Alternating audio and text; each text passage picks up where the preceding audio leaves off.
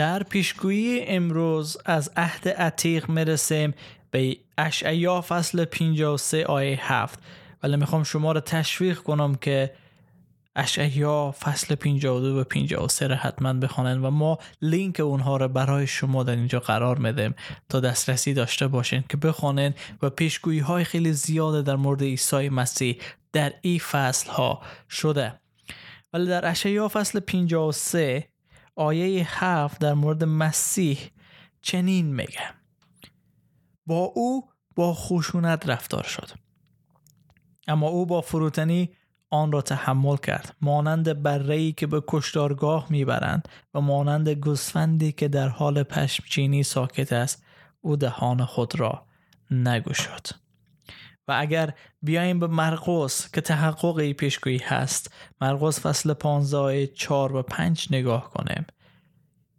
عیسی به نزد پیلاتوس یکی از حاکمان رومی برده شده و پیلاتوس از عیسی بازجویی می‌کنه تحقیق می‌کنه و پیلاتوس به او میگه در آیه 4 پیلاتوس از او پرسید جوابی نداری؟ ببین چه اتهامهایی زیادی به تو نسبت می‌دهند. اما عیسی جواب نداد. به طوری که باعث تعجب پیلاتوس شد. و عیسی نمی‌خواست پاسخ بده که او را متقاعد بسازه که بیگناه هست عیسی نمی‌خواست پاسخ بده که من خدا هستم. نمی‌خواست به اتهام هایی که بر علیه او زده شده پاسخ بده چون می‌دانست که می‌تونه اونها رو متقاعد بسازه. ولی نمی‌خواست اونها متقاعد شوند چون قرار بود پیاله و جامی را بنوشه که ما و شما باید می نوشیدیم و او مرگ بود و عیسی خودش آگاهانه به سمت مرگ حرکت کرد و از خود دفاعی نکرد. زمانی که یک مجرم به دادگاه میره هر کار می‌کنه تا از خود دفاع کنه وکیل می‌گیره. خود به مریضی مندازه با سر و صدا می‌خوای نشان بده که من بیگناه هستم. هر چند گناهکار است.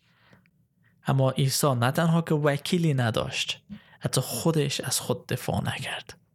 چون می‌خواست در این راه فدا بشه فدای ما انسان ها بشه تا ما رو نجات بده و او می‌دانست که هیچ راه دیگه ای وجود نداره مگر ای که او بر روی صلیب کشته بشه. به خاطر از این عیسی اصلا و ابدا از خود دفاع نکرد. و اجازه داد محکوم به مرگ بشه.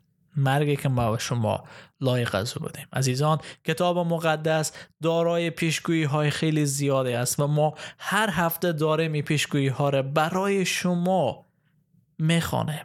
تا باشد که شما حقیقت را دریافت کنید و با سمت نجات دهنده خود عیسی مسیح باز کردن و ما در اینجا حاضر هستیم در شبکه کلیسای خانگی افغانستان تا شما را خدمت کنیم.